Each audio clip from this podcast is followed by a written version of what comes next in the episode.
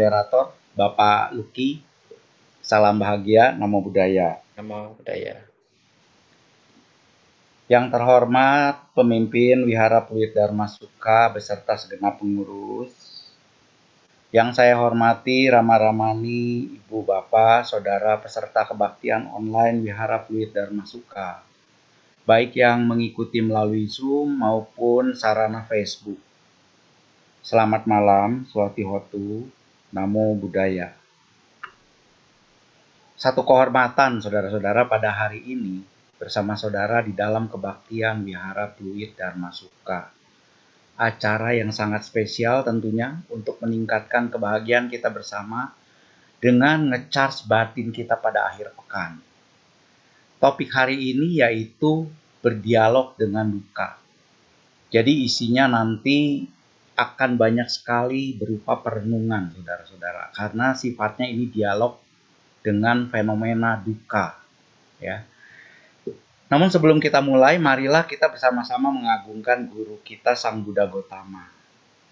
Kita bersikap anjali sama-sama, memejamkan mata, saya mengucapkan pujian, mengagungkan Sang Buddha. Namo tassa Hagawato Arahato Sama Sambuddhasa Namo Tassa Hagawato Arahato Sama Sambuddhasa Namo Tassa Hagawato Arahato Sama Sambuddhasa. Ibu bapak, saudara-saudara semua, Dhamma Desana kebaktian kita pada hari ini saya akan menceritakan sebuah kisah, sebuah perumpamaan, saudara-saudara, dalam suatu dialog. Namun, sebelum saya menceritakan dialog tersebut, ada satu kata kunci yang perlu kita pahami di dalam judul topik hari ini, yaitu duka. Izinkan saya share slide-nya sebentar ya.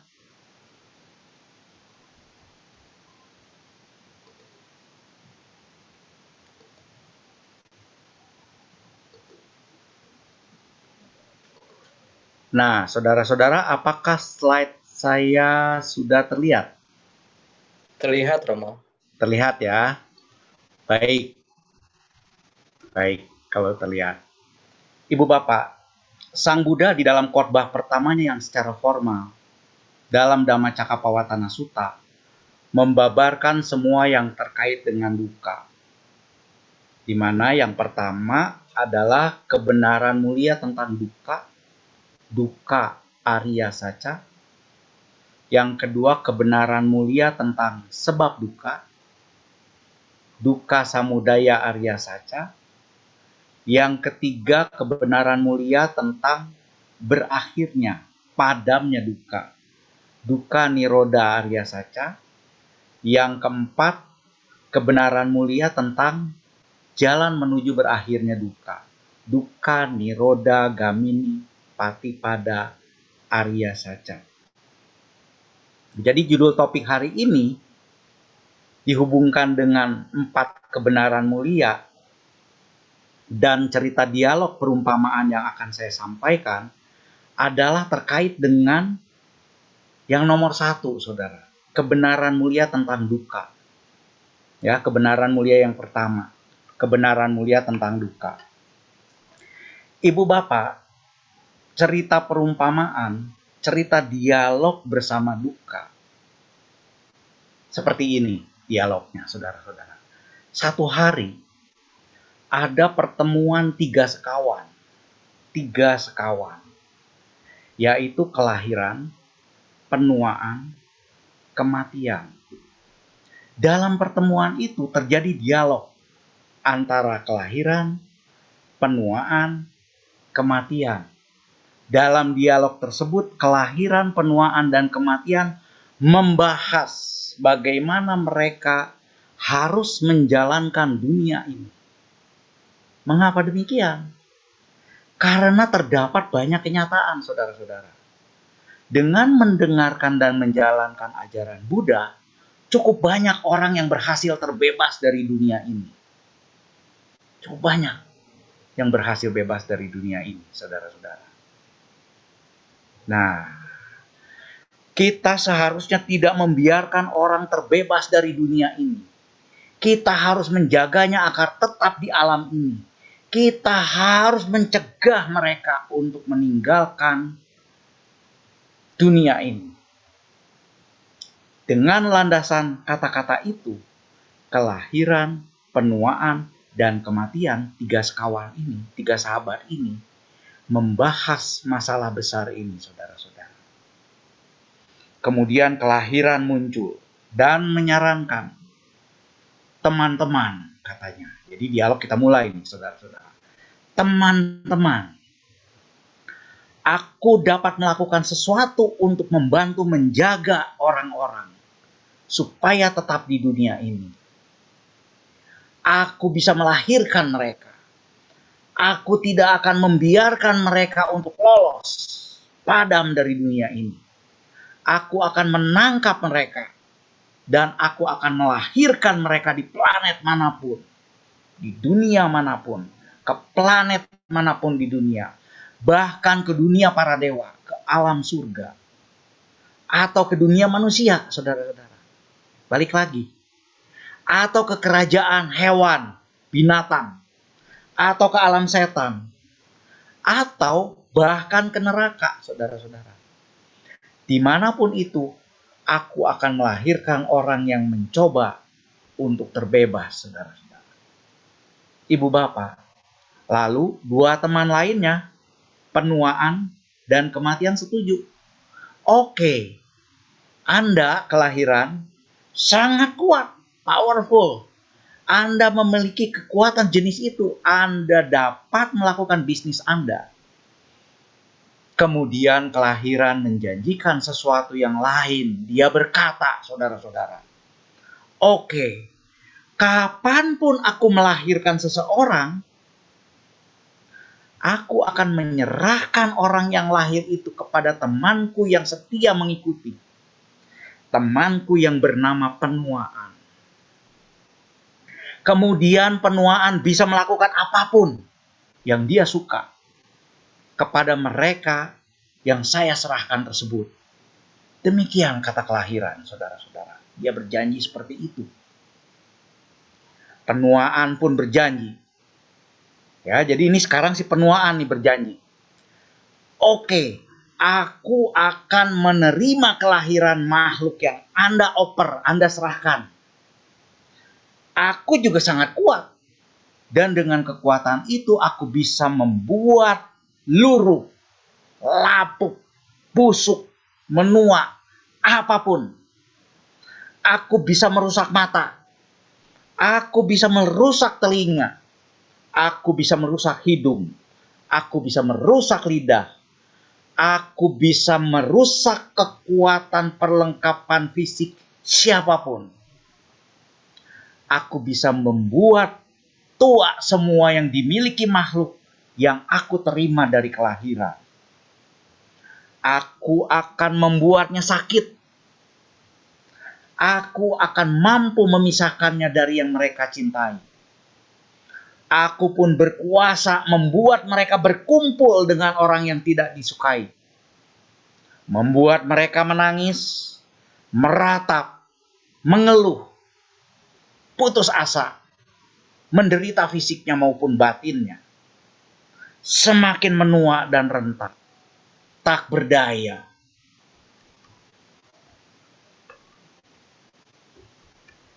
Saudara-saudara, tak berdaya dan setelah itu, kemudian saya akan menyerahkan orang yang lemah, yang telah tua ini, yang membusuk ini, yang hancur ini, orang-orang yang berlanjut usianya kepada teman setiaku yang pasti menyertaiku, yaitu teman baikku.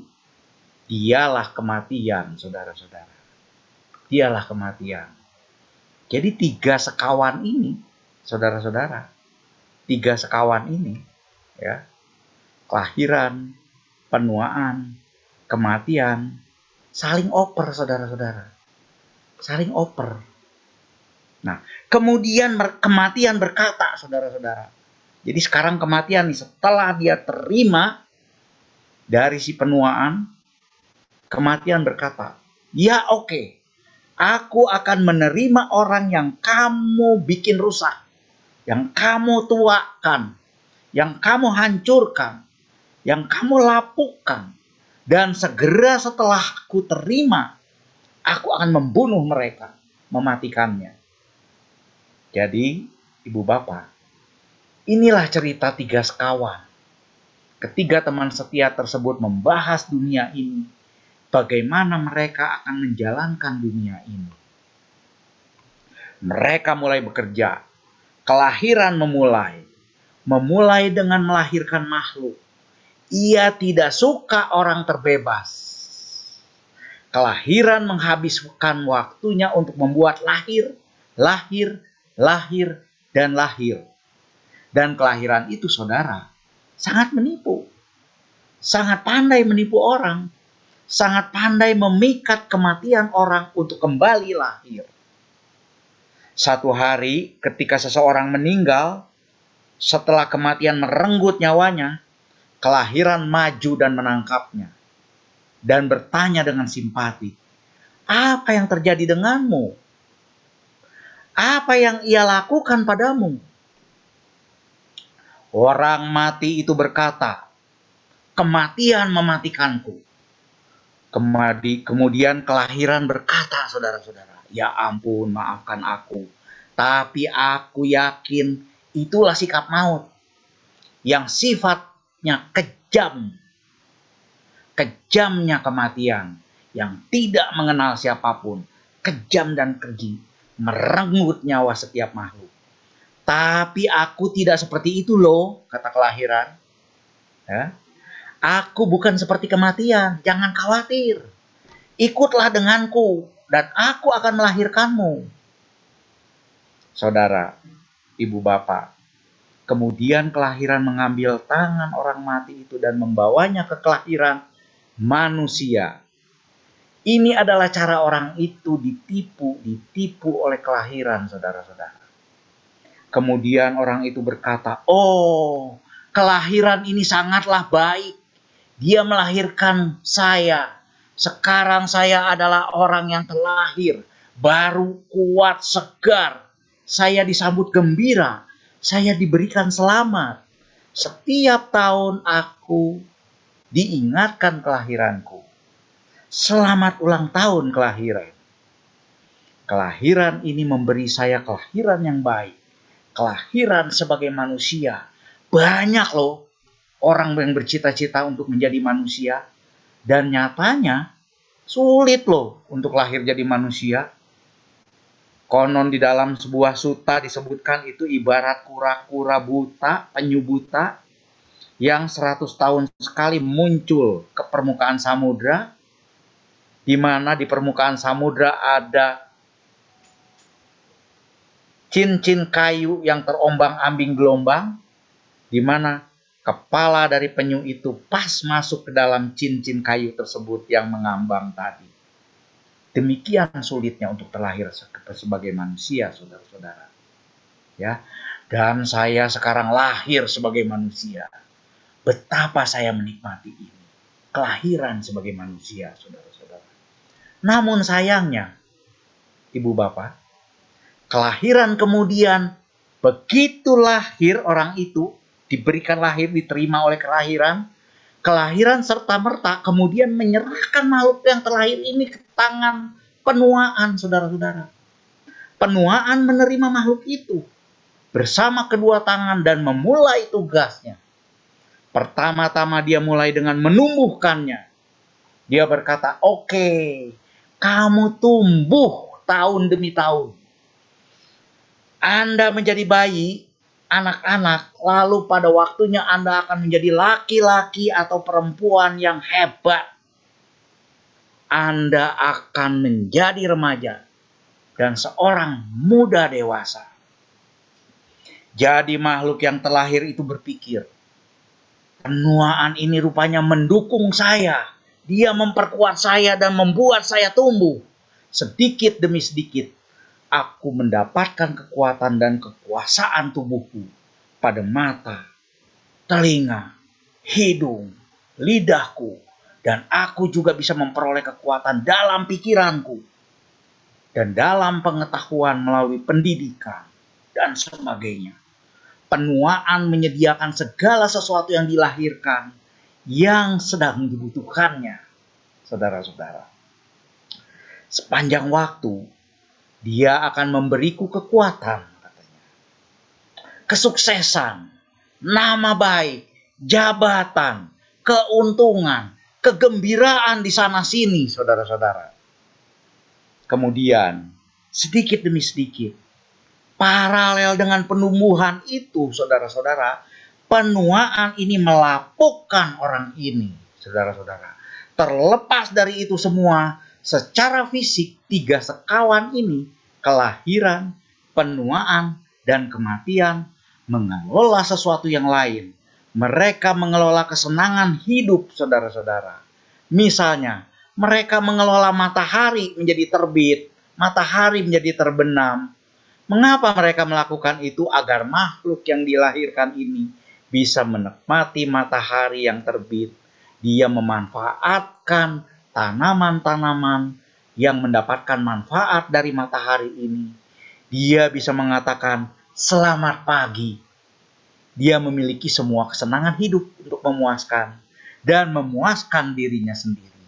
Setiap makhluk lahir memulai hari dengan mengatakan apa? Good morning, saudara-saudara. Good morning. Pertanyaannya, what is the goodness of the morning? Tanda tanya, saudara-saudara. Selamat pagi, selamat pagi. Pertanyaannya apa selamatnya pagi ini, saudara-saudara? Apa selamatnya pagi ini? Terlepas dari itu semua, saudara-saudara. Ia telah ditipu. Dia telah ditipu, saudara-saudara. Setelah beberapa jam, dia berkata good afternoon. Apa the goodness of the afternoon? Selamat siang. Apa kebaikan atau selamatnya siang itu? Itu pelapukan, saudara-saudara. Peluruhan. Di malam hari dia berkata lagi sudah bukan good afternoon lagi. Good evening atau good night, saudara-saudara. What is the goodness of the evening? What is the goodness of the night? Saudara-saudara apa kebaikannya, selamatnya malam itu? Itu hanya peluruhan, pelapukan. Orang itu perlahan-lahan bertambah tua, luruh, dan inilah cara dia melewati hidupnya, saudara-saudara.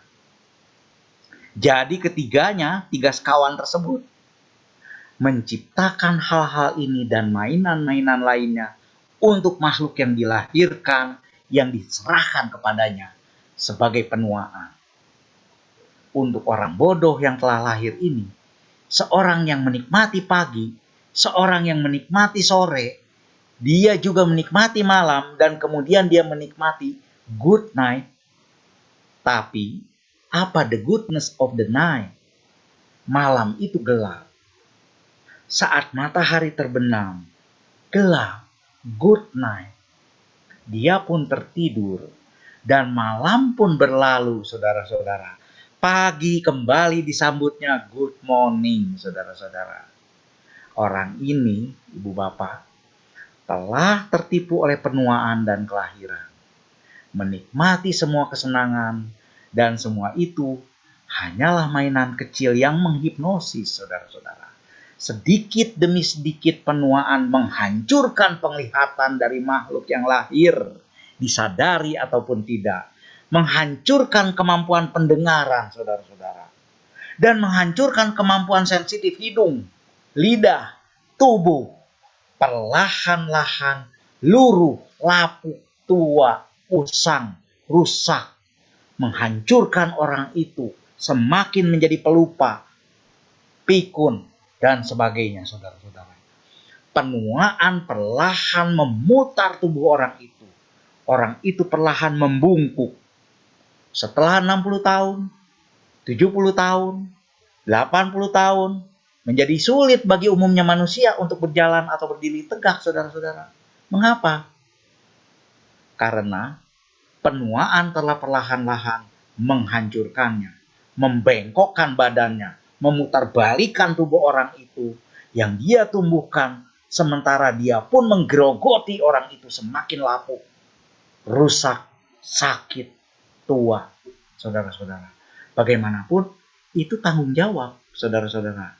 Tugas penuaan untuk menghancurkan setiap hal yang berhubungan dengan orang yang lahir, yang diterimanya dari kelahiran, saudara-saudara.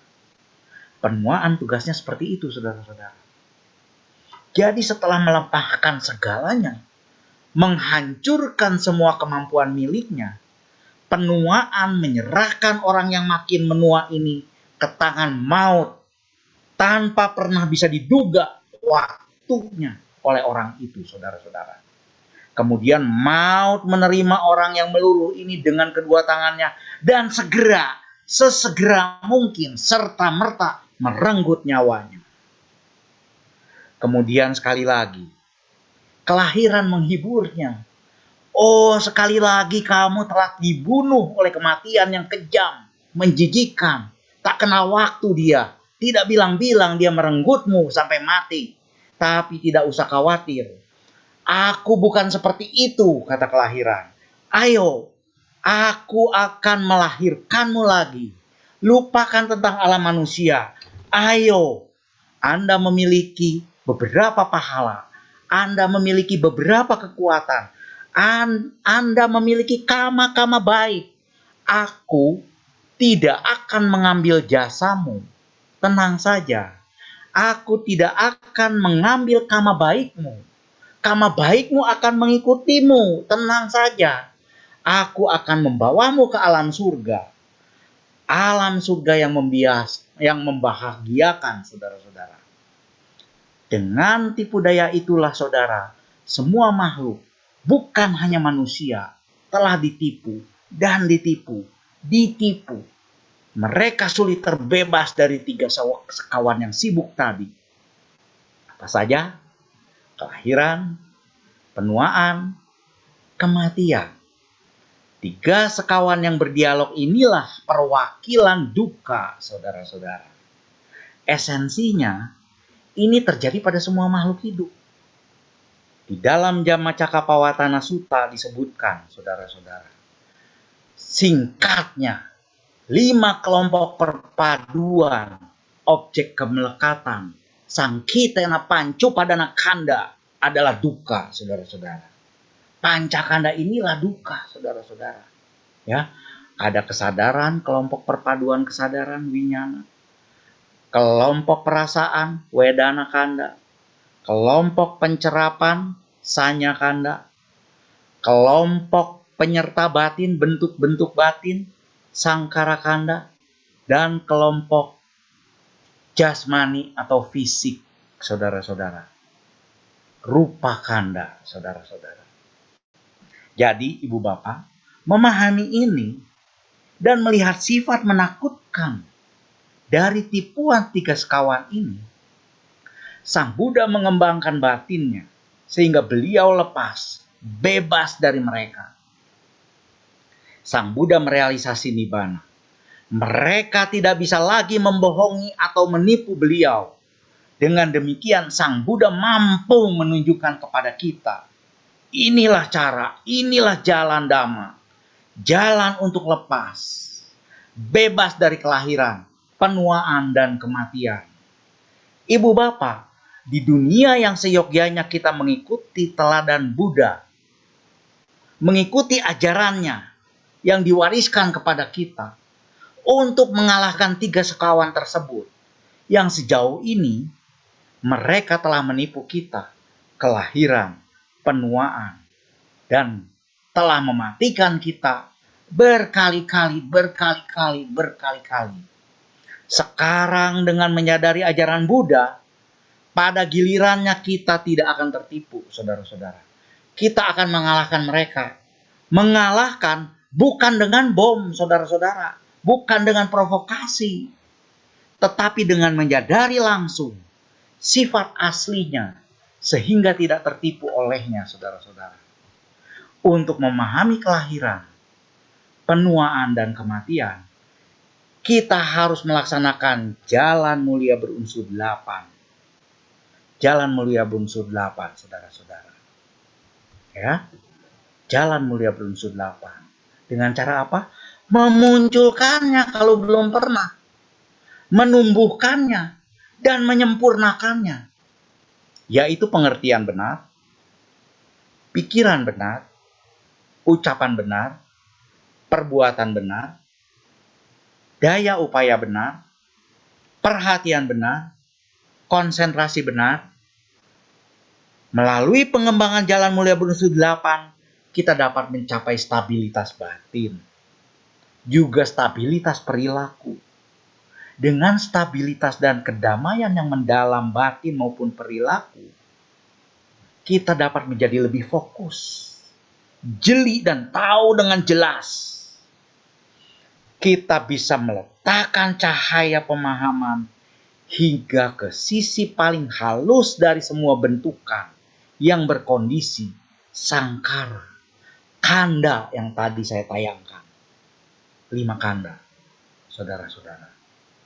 Dan di dalam setiap formasi bentukan perpaduan yang berkondisi dalam semua kanda, dalam semua sangkara, dalam semua itu kita dapat mengenali tiga sekawan ini. Kelahiran, penuaan, dan kematian yang selalu muncul berlangsung dan padam. Mereka yang tersembunyi menjadi nampak dengan jelas. Mereka sedang bekerja, tersembunyi di dalam bentukan-bentukan ciptaan-ciptaan, kondisi-kondisi, sangkara, kanda. Itulah mengapa Sang Buddha menyatakan, ketika Anda mengembangkan kejelian waspada kepada bentukan-bentukan, kepada sangkara, anda dapat menyadari dan memahami secara langsung akan kelahiran, penuaan, dan kematian pada setiap saat, pada setiap objek ketika kita kontak dengan objek tersebut. Apa yang harus kita lakukan sebagai manusia yang sudah terlanjur lahir dan makin menua ini, saudara-saudara, saat ini, saudara-saudara? Tugas kita seharusnya menjadi terampil, menjadi sangat kuat dalam hal praktik jalan mulia berunsur 8, saudara-saudara. Kemudian kita dapat menangani apa yang kelahiran, penuaan, dan kematian menimpa kita. Mereka telah menipu kita.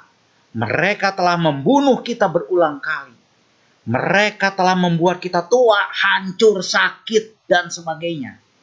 Kelahiran telah melahirkan kita penuaan telah melapukan, meluruhkan kita, menghancurkan kita, dan mengubah kita. Dan berulang kali kematian telah membunuh kita. Dengan mengikuti ajaran Buddha, kita akan mengatasi tiga kolega ini. Kita akan menghentikan pekerjaan mereka. Jika Anda ingin mengakhiri kelahiran, penuaan, kematian, maka ikutilah ajaran Buddha, jalan mulia berunsur delapan. Semoga kita merealisasi dhamma yang tertinggi tanpa syarat, nibbana, dengan mengikuti Buddha Dhamma.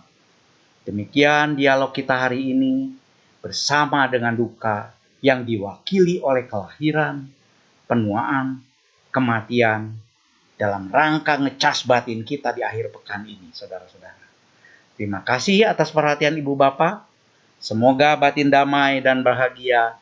Selanjutnya, saya silakan moderator untuk mengelola dan memoderasi diskusi dan tanya jawab. Namo Buddhaya. Namo Buddhaya. Sadu, sadu, sadu. Luar biasa Romo, terima kasih sangat eh, memberikan masukan yang apa ya? Luar biasa ada gambaran-gambaran yang berbeda dari penceramah-penceramah yang lain.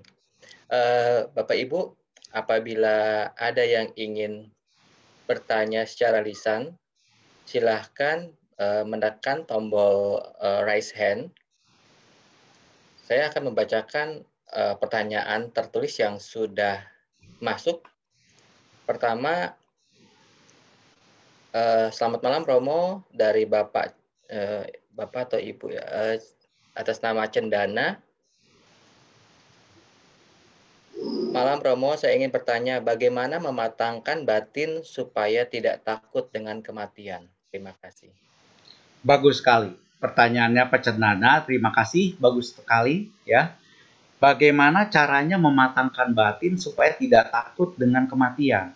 Nah, Pak Cendana dan saudara-saudara semua, kematian ini seperti tadi di dalam dialog ya. Kematian ini sudah terjadi dan terjadi lagi. Dan kalau kita amati, kita amati dengan batin yang terlatih, ya, dengan batin yang terlatih, ternyata tiga sekawan tadi, kelahiran, penuaan, kematian, itu terjadi setiap saat loh. Setiap saat terjadi pada apa pun. Pada apa pun. Ya, pada apa pun. Nah, salah satu contoh misalnya, saudara-saudara, ya, ketika misalnya saudara-saudara sedang duduk, kemudian mendengarkan dhamma, begitu nyaman, rileks, tahu-tahu tertidur. Tek. Ya kan? Tahu-tahu tertidur. Nah, kemudian saudara terbangun, kaget, dek, begitu. Nah, pernahkah seperti itu? Mungkin pernah, bukan dalam mendengarkan dhamma, mungkin di sekolah atau waktu kuliah mungkin ya kan tertidur di kelas, di kampus bisa saja. Atau ketika nonton di bioskop bisa tertidur, tiba-tiba terkaget bangun. Atau sedang diam, merenung karena kelelahan, kemudian terjadi nodding seperti begini. Hmm, tak begitu, tiba-tiba tidur, bangun kaget begitu ya. Nah, saya tanya tuh kepada saudara-saudara. Kalau tiba-tiba bangun tadi, alamnya beda bagaimana? Saya tanya. Mungkin nggak tuh terjadi alamnya beda? Mungkin ya. Tadi kan di dalam dialog si kelahiran bilang kan, itu kematian itu tega amat. Kapan aja nggak bilang-bilang dia merenggut nyawa orang begitu ya? Betul nggak? Betul. Ya. Artinya itu kapan pun bisa terjadi, ya kan? Kita mau nggak mau tiba-tiba bisa terjadi. Contoh yang tadi, ketika orang sedang nodi ngantuk begitu, itu bisa saja mati loh. Tahu-tahu begitu kaget bangun lagi alamnya udah lain. Ya kan? Alamnya udah lain. Ya. Nah, itu fenomena satu. Fenomena yang kedua, tadi diceritakan juga ketika dialog.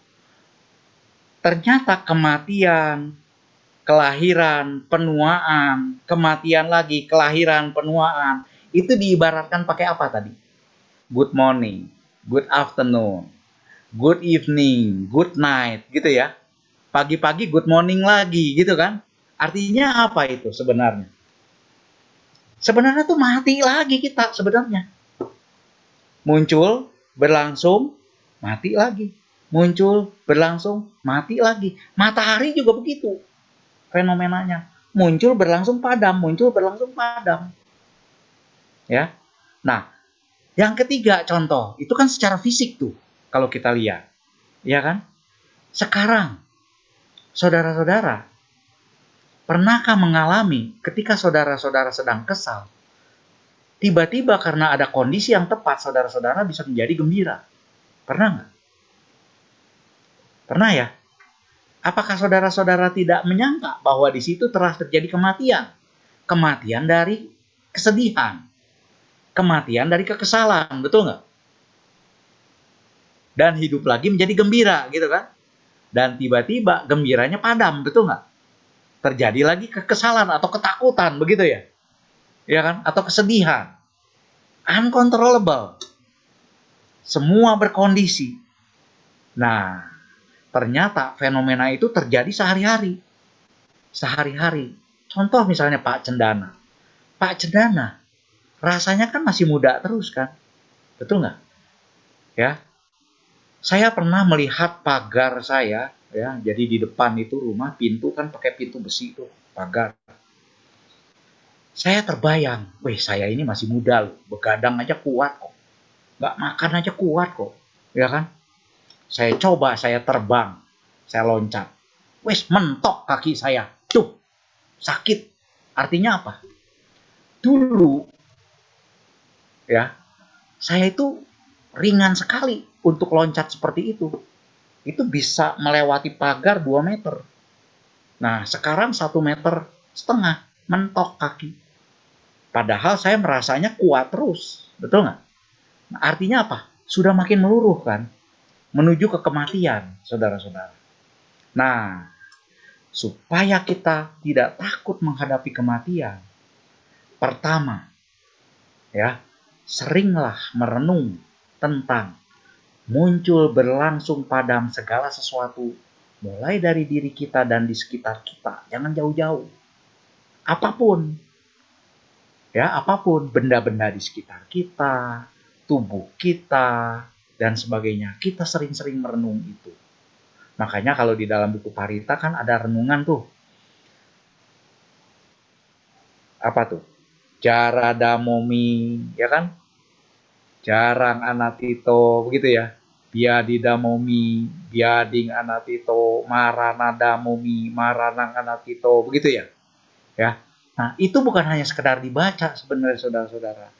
Jadi ketika ada kalimat itu kita merenungkan, kita refleks terhadap diri kita dan sekitar kita. Internally, externally, kita lakukan refleksi. Sehingga kita paham, paham oh ini begitu toh. Jadi bisa terjadi kapan pun toh untuk meninggal.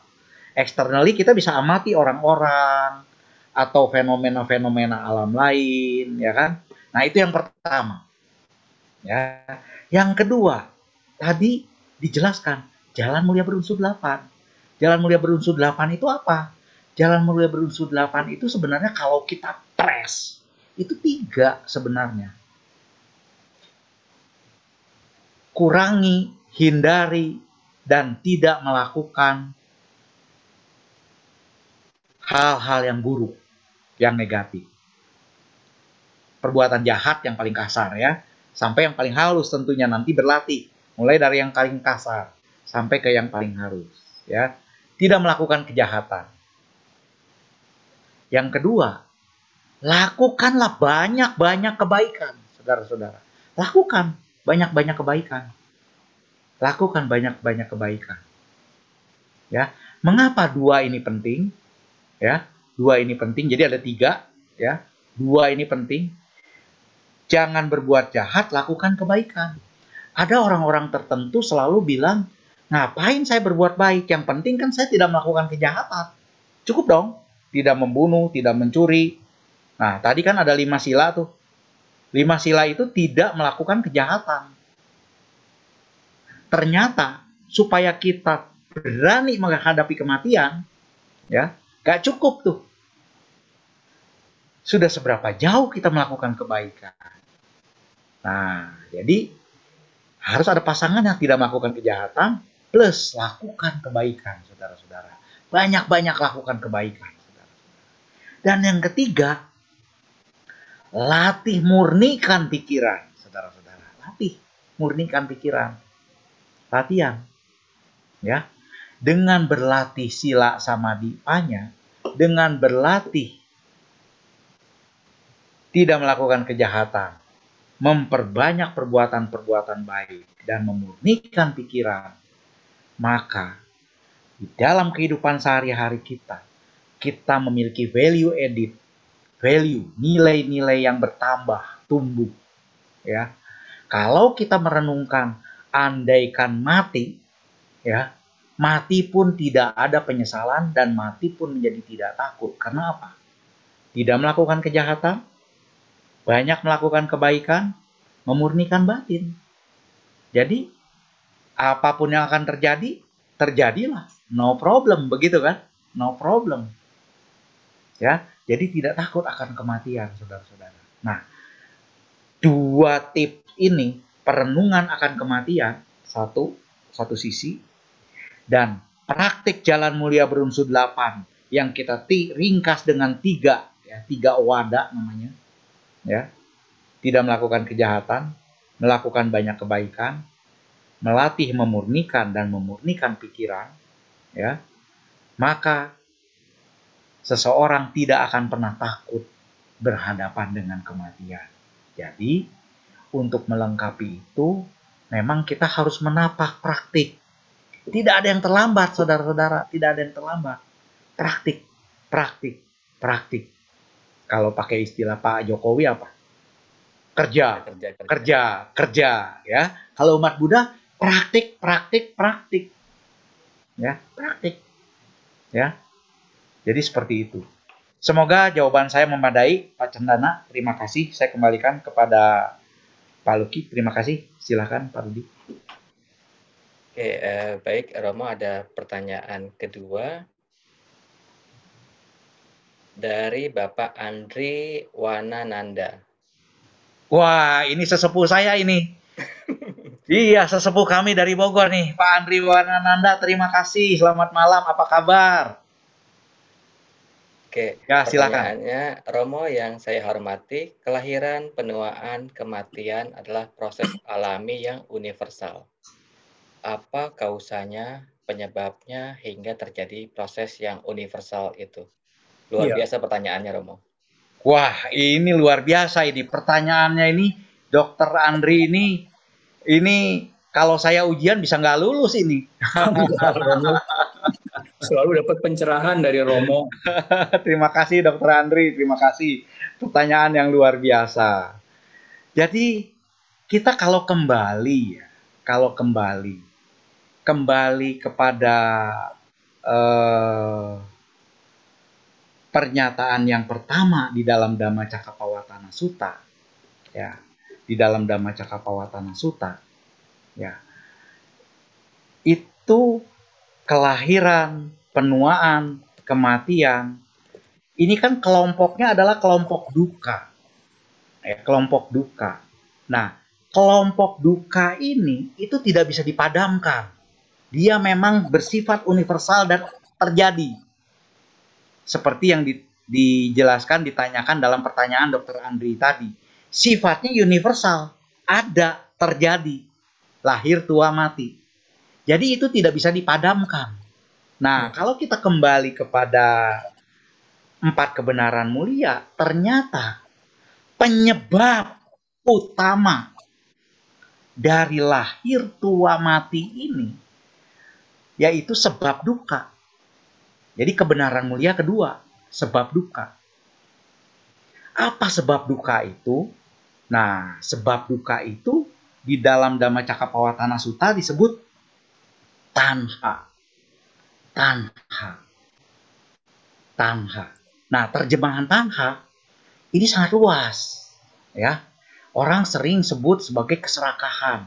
Nah, kalau orang keserakahan seperti itu, itu kan seolah-olah kalau orang bilang serakah itu yang tergambar di pikirannya apa? Kalau makan, wah, pak, pak, pak, pak, pak, pak, pak, begitu ya. Kalau ngambil, oh, sebanyak-banyaknya, begitu kan ya.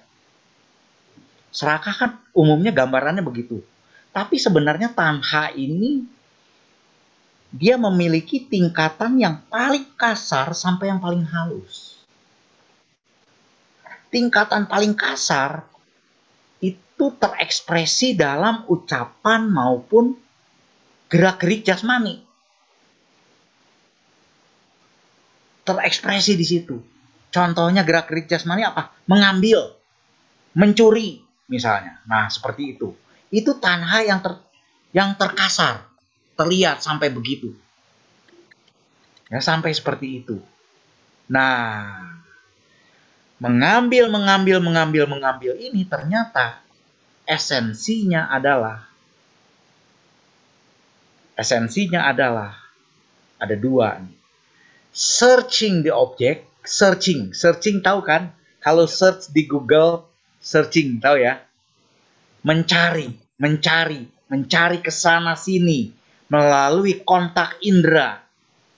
Begitu ya.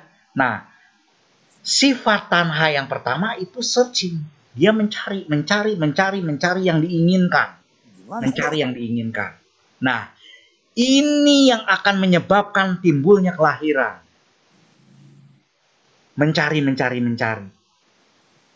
Ya, Sifat tanha yang kedua, kalau dia sudah dapat, dia menggenggam, tidak mau melepaskan. Tidak mau melepaskan. Jadi yang pertama mencari searching. Kalau dia sudah dapat, dia tidak mau melepaskan, dia genggam, dia lekati. Terus dibawa, dilekati. Baik segala sesuatu yang terkait fisik maupun yang terkait dengan mental. Jadi itu kausa ya, penyebab itu ya. Kausa, betul. Penyebabnya itu. Nah, kalau dia searching kemudian dia mati, searching ini kan memiliki impuls, kekuatan. Pasti dia akan mencari ke alam yang cocok. Lahir di situ. Nah, itu searching. Iya, iya.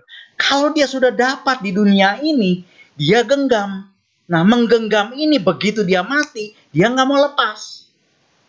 Kalau nggak mau lepas, maka genggaman ini akan menggenggam batin dan jasmani di alam yang cocok juga.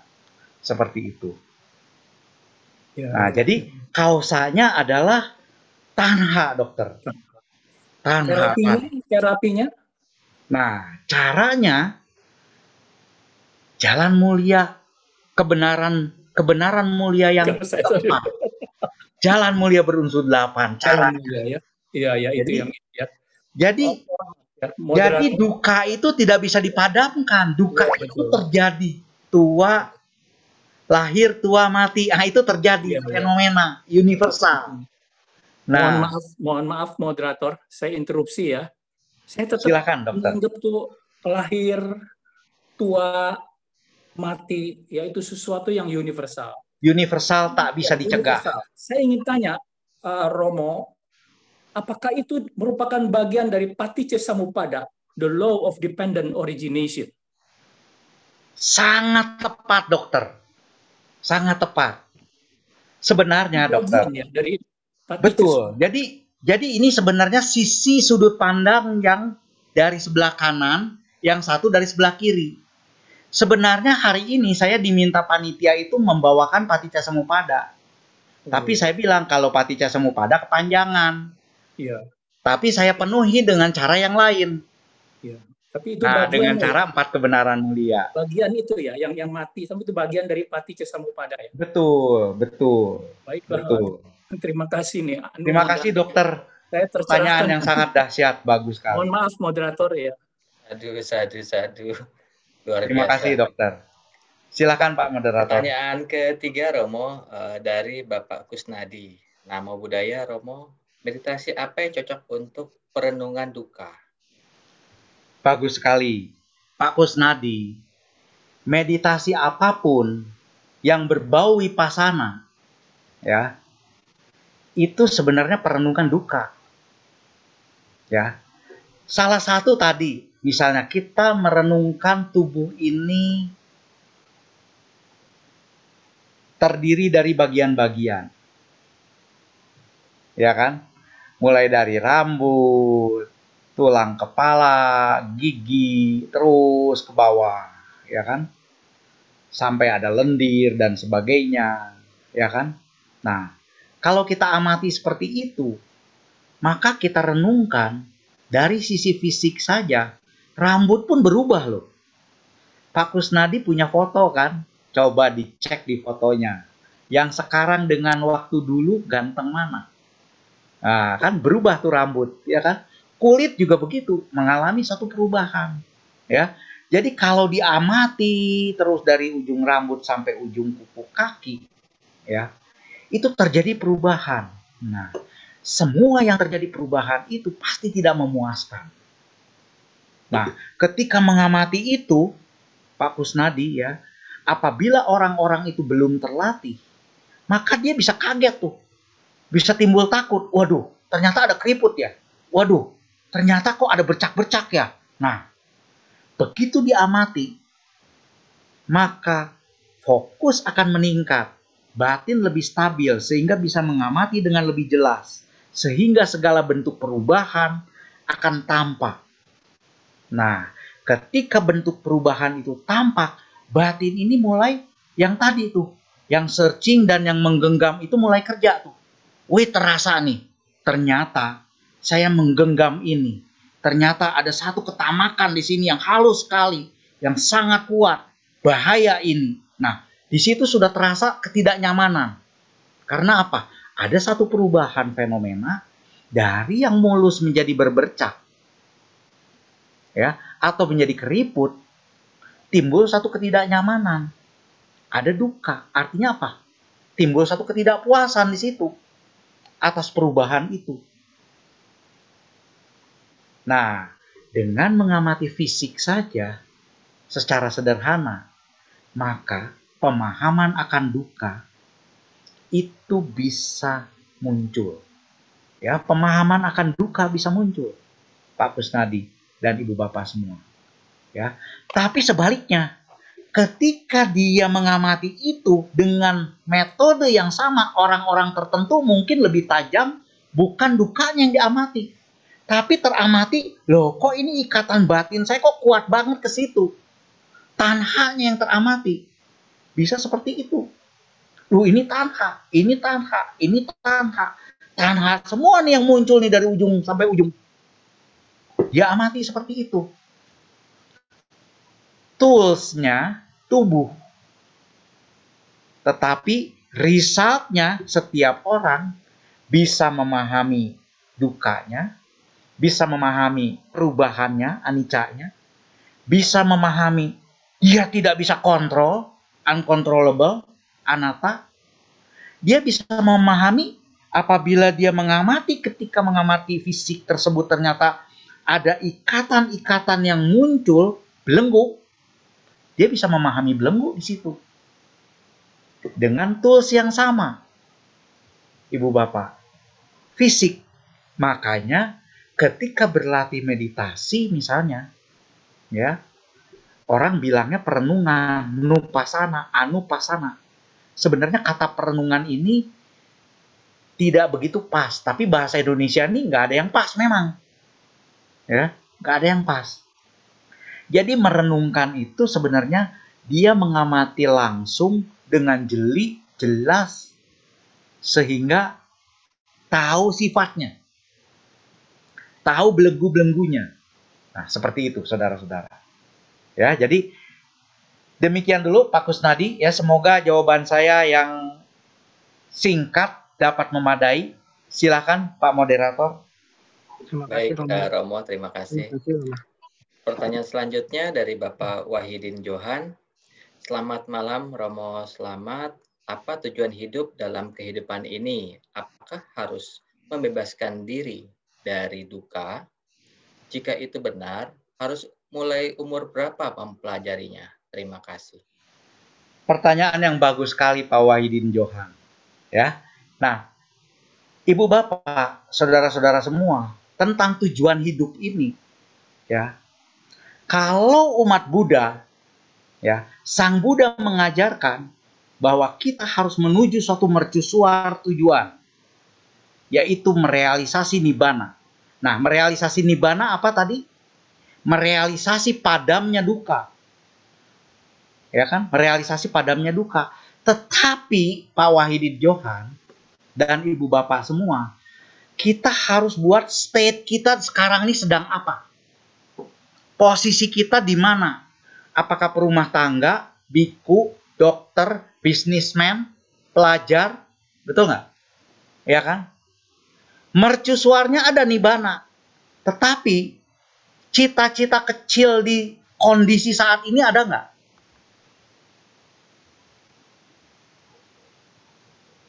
Make it the simple goal. Goal kecil, jangka pendek.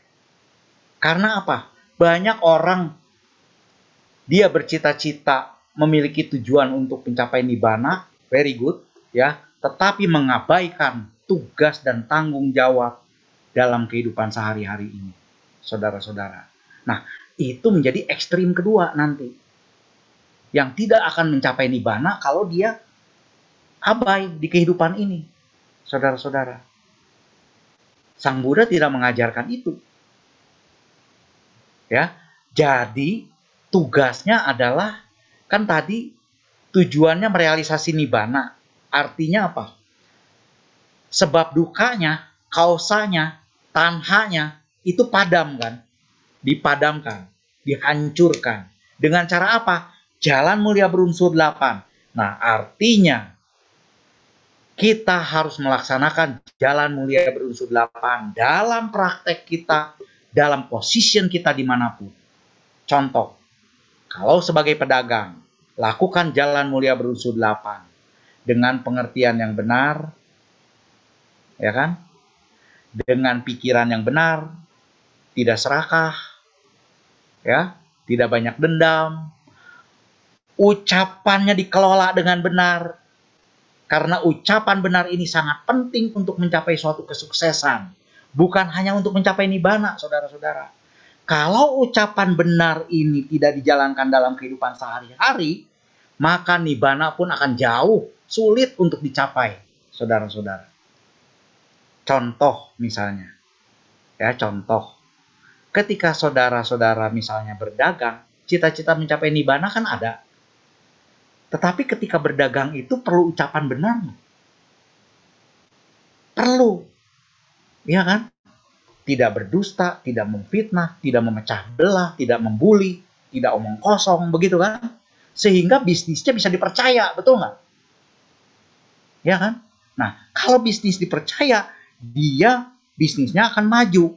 Ketika bisnisnya maju, dia dapat menyokong kebutuhan fisiknya, kebutuhan pikirannya, supaya bisa berkembang, supaya bisa mendukung mencapai nibana, kan begitu? Tuh nggak? Ya, jadi saudara Wahidin Johan, ultimate goal dari umat Buddha adalah merealisasi padamnya duka, mencapai nibana istilahnya. Tugas utamanya adalah menghancurkan keserakahan.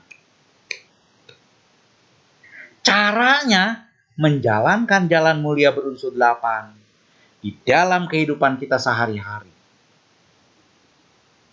Dan apabila kondisinya sudah tepat, nanti ada saatnya untuk beraspirasi yang lebih tinggi. Misalnya dengan jalan menjadi biku, misalnya Pak Wahidin Johan. Bisa seperti itu, tidak dipaksakan. Ya, tidak dipaksakan karena banyak juga ada umat ya dia memaksakan diri untuk mencapai goal. Kita harus fokus, langsung merealisasi nibana, katanya begitu. Padahal fokus itu adalah fokus menjalankan jalan mulia berunsur delapan. Nibananya is there sebagai mercusuar. Tetapi ketika menjalankannya dalam role apa pun, dalam role apa pun, artinya role sebagai biku, role sebagai rumah tangga, role sebagai samanera, role sebagai atasilani, sayalai, ya, role sebagai pedagang, sebagai dokter, sebagai pelajar, sebagai perumah tangga, ibu rumah tangga. Role itu dijalankan dengan jalan mulia berunsur delapan. Sehingga selain cita-cita kecil di kehidupan ini tercapai, dia juga mengarah ke goal yang tadi. Jadi, tujuan utama umat Buddha adalah merealisasi padamnya duka dengan menghancurkan tanha. Caranya dengan jalan mulia berunsur delapan.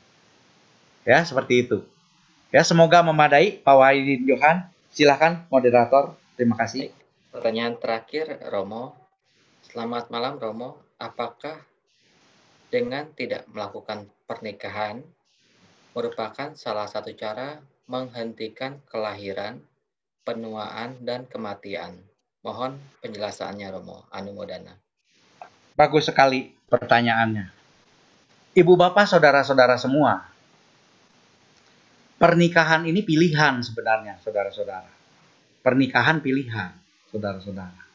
Nah, orang yang menikah itu kan aspirasinya apa? sekarang. Mencapai kebahagiaan, betul nggak? Ya kan? Mencapai kebahagiaan. Nah, di sini ya, untuk mencapai kebahagiaan itu banyak cara. Saudara-saudara, ada yang dia direct, tidak mau banyak beban-beban lagi, ya kan? Dia kurangi beban-beban tersebut. Ya. Dia kurangi beban-beban tersebut. Tetapi bukan berarti dia yang paling cepat loh yang tidak menikah loh. Paham nggak maksud saya? Ya, Bukan berarti dia yang paling cepat dengan tidak menikah. Ya. Tapi bebannya dia lebih sedikit sebenarnya. Karena apa? Contoh tadi. Lahir, tua, mati, esensinya apa tadi? Pancakanda, betul nggak? Pancakanda. Lima kanda ini kan diri kita, betul nggak? Nah, sekarang saya tanya. Dengan menikah, kandanya jadi berapa? 10 kan? Betul nggak? Artinya ada beban 10 nih. Tadi bebannya 5, gitu kan? Nah, ini pilihan saudara-saudara. Beban 10 itu artinya ada potensi. Potensi duka. Betul nggak? Potensi duka kalau dia memilih 10 itu dengan potensi duka itu dan dia bisa kelola, itu pilihan dia, betul nggak? Itu pilihan dia. Dia harus kelola. Kelolanya dengan apa tadi? Sama cara mengelolanya. Hancurkan tanah. Dengan cara apa? Jalan mulia berunsur 8, dua-dua. Suami istri. Maka dia akan bahagia. Tetapi potensi bebannya ada nggak dan? Ada potensi bebannya, betul nggak? Potensi bebannya ada. Ya, potensi bebannya. Kalau dia menjalankan jalan mulia berunsur 822 nggak masalah. Tetapi, nah saya pakai hukum Pareto. Pareto itu statistik. Sebagian besar orang, apakah dia menjalankan jalan mulia berunsur 8 dua-duanya? Tidak kan? Betul nggak? Artinya, sebagian besar orang yang berkeluarga kebanyakan apa? Terjadinya. Kebanyakan duka loh. Kebanyakan duka. Kebanyakan. Ya, kebanyakan duka. Jadi kepada penanya tadi, ya, apakah tidak menikah adalah jalan untuk mencapai lebih cepat? Kalau caranya sama, mungkin lebih cepat. Caranya dan praktiknya konsisten, mungkin lebih cepat. Karena potensi dukanya sedikit. Ya kan? Tetapi, saya akan kemukakan satu fakta lagi nih. Banyak juga loh, orang-orang yang tidak menikah itu jaim. Jaga image. Seolah-olah dia lebih bahagia daripada yang sudah menikah tapi pada kenyataannya dia juga menderita. Ada nggak yang begitu? Ada kan? Ya. Nah, kriterianya apa? Dia lebih cepat atau tidak? Kriterianya sebenarnya cuma dua, sedikit. Tanhanya lebih sedikit dengan jalan apa pun, ya. Jalan mulia berunsur delapannya yang dipraktekkan lebih banyak dengan cara apa pun nikah ataupun tidak nikah. Nah, seperti itu. Ya, seperti itu. Karena di zaman Sang Buddha juga untuk mencapai kesucian, ada juga loh perumah tangga. Perumah tangga ada. Ya, cuma beruntungnya mereka itu mendapat bimbingan langsung dari Sang Buddha. Kalau kita saat ini di zaman sekarang mikir dulu ketika belajar, ya kan? Wih banyak banget ini sutanya, begitu banyak sutanya, searching nggak tahu lagi mulai dari mana. Begitu ya, mulai dari mana. Sementara umur naik terus. Sementara orang tua menuntut, kamu harus nikah, keturunan, katanya. Nah, ya kan? Ada beban-beban yang seperti itu, saudara-saudara. Jadi, kalau ceteris paribus, saya menggunakan bahasa ilmu ekonomi sekarang. Kalau ceteris paribus, artinya apa? Semua kondisi sama, maka orang yang tidak menikah mungkin akan lebih cepat merealisasi kesucian. Kalau semua kondisinya sama, ceteris paribus. Ya, jadi seperti itu. Ya.